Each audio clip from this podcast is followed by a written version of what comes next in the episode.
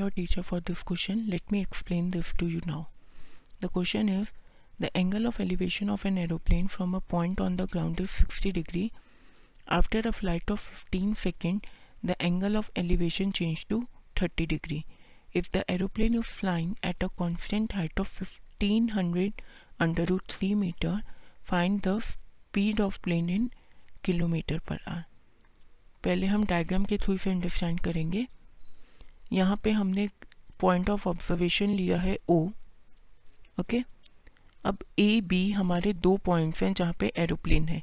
पहला point A फिर दूसरा पॉइंट बी तो ए पॉइंट से जो एंगल ऑफ़ एलिवेशन बन रहा है, वो हो गया 60 डिग्री बी पॉइंट से जो एंगल ऑफ़ एलिवेशन बन रहा है, वो है 30 degree this point let it be C और डी ए सी और बी डी जो है, हमने ग्राउंड पे दो परपेंडिकुलर ड्रॉ करें ओके अब सबसे पहले हमने कंसिडर किया ट्राइंगल ओ सी ए ओ सी ए में क्या होगा?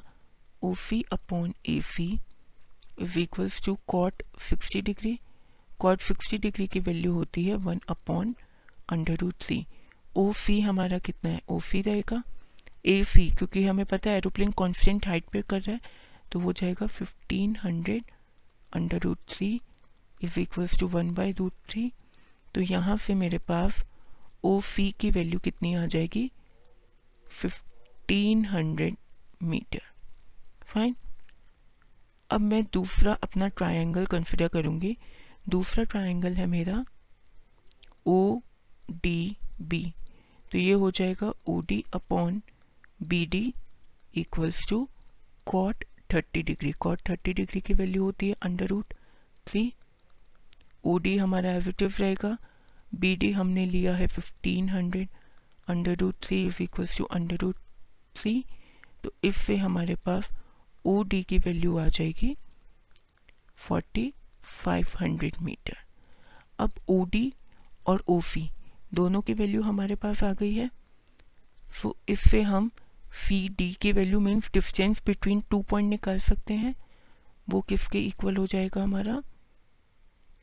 O D minus O C के मतलब forty five hundred minus fifteen hundred metre which is equals to three thousand metre okay अब हमें गिवन क्या था? हमें ये गिवन था कि जो टाइम ये ले रहा है एरोप्लेन ए पॉइंट से बी पॉइंट पे जाने का, वो है 15 सेकेंड्स अब मेरे पास डिस्टेंस आ गया है टाइम मेरे को ऑलरेडी गिवन है।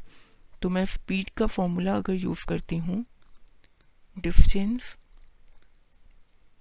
अपॉन टाइम तो इससे मैं स्पीड निकाल लूँगी।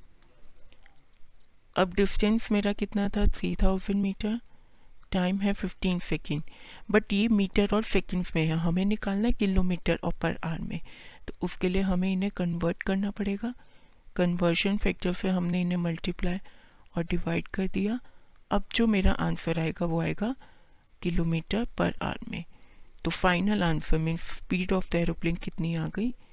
720 kilometre per hour I hope you understood thank you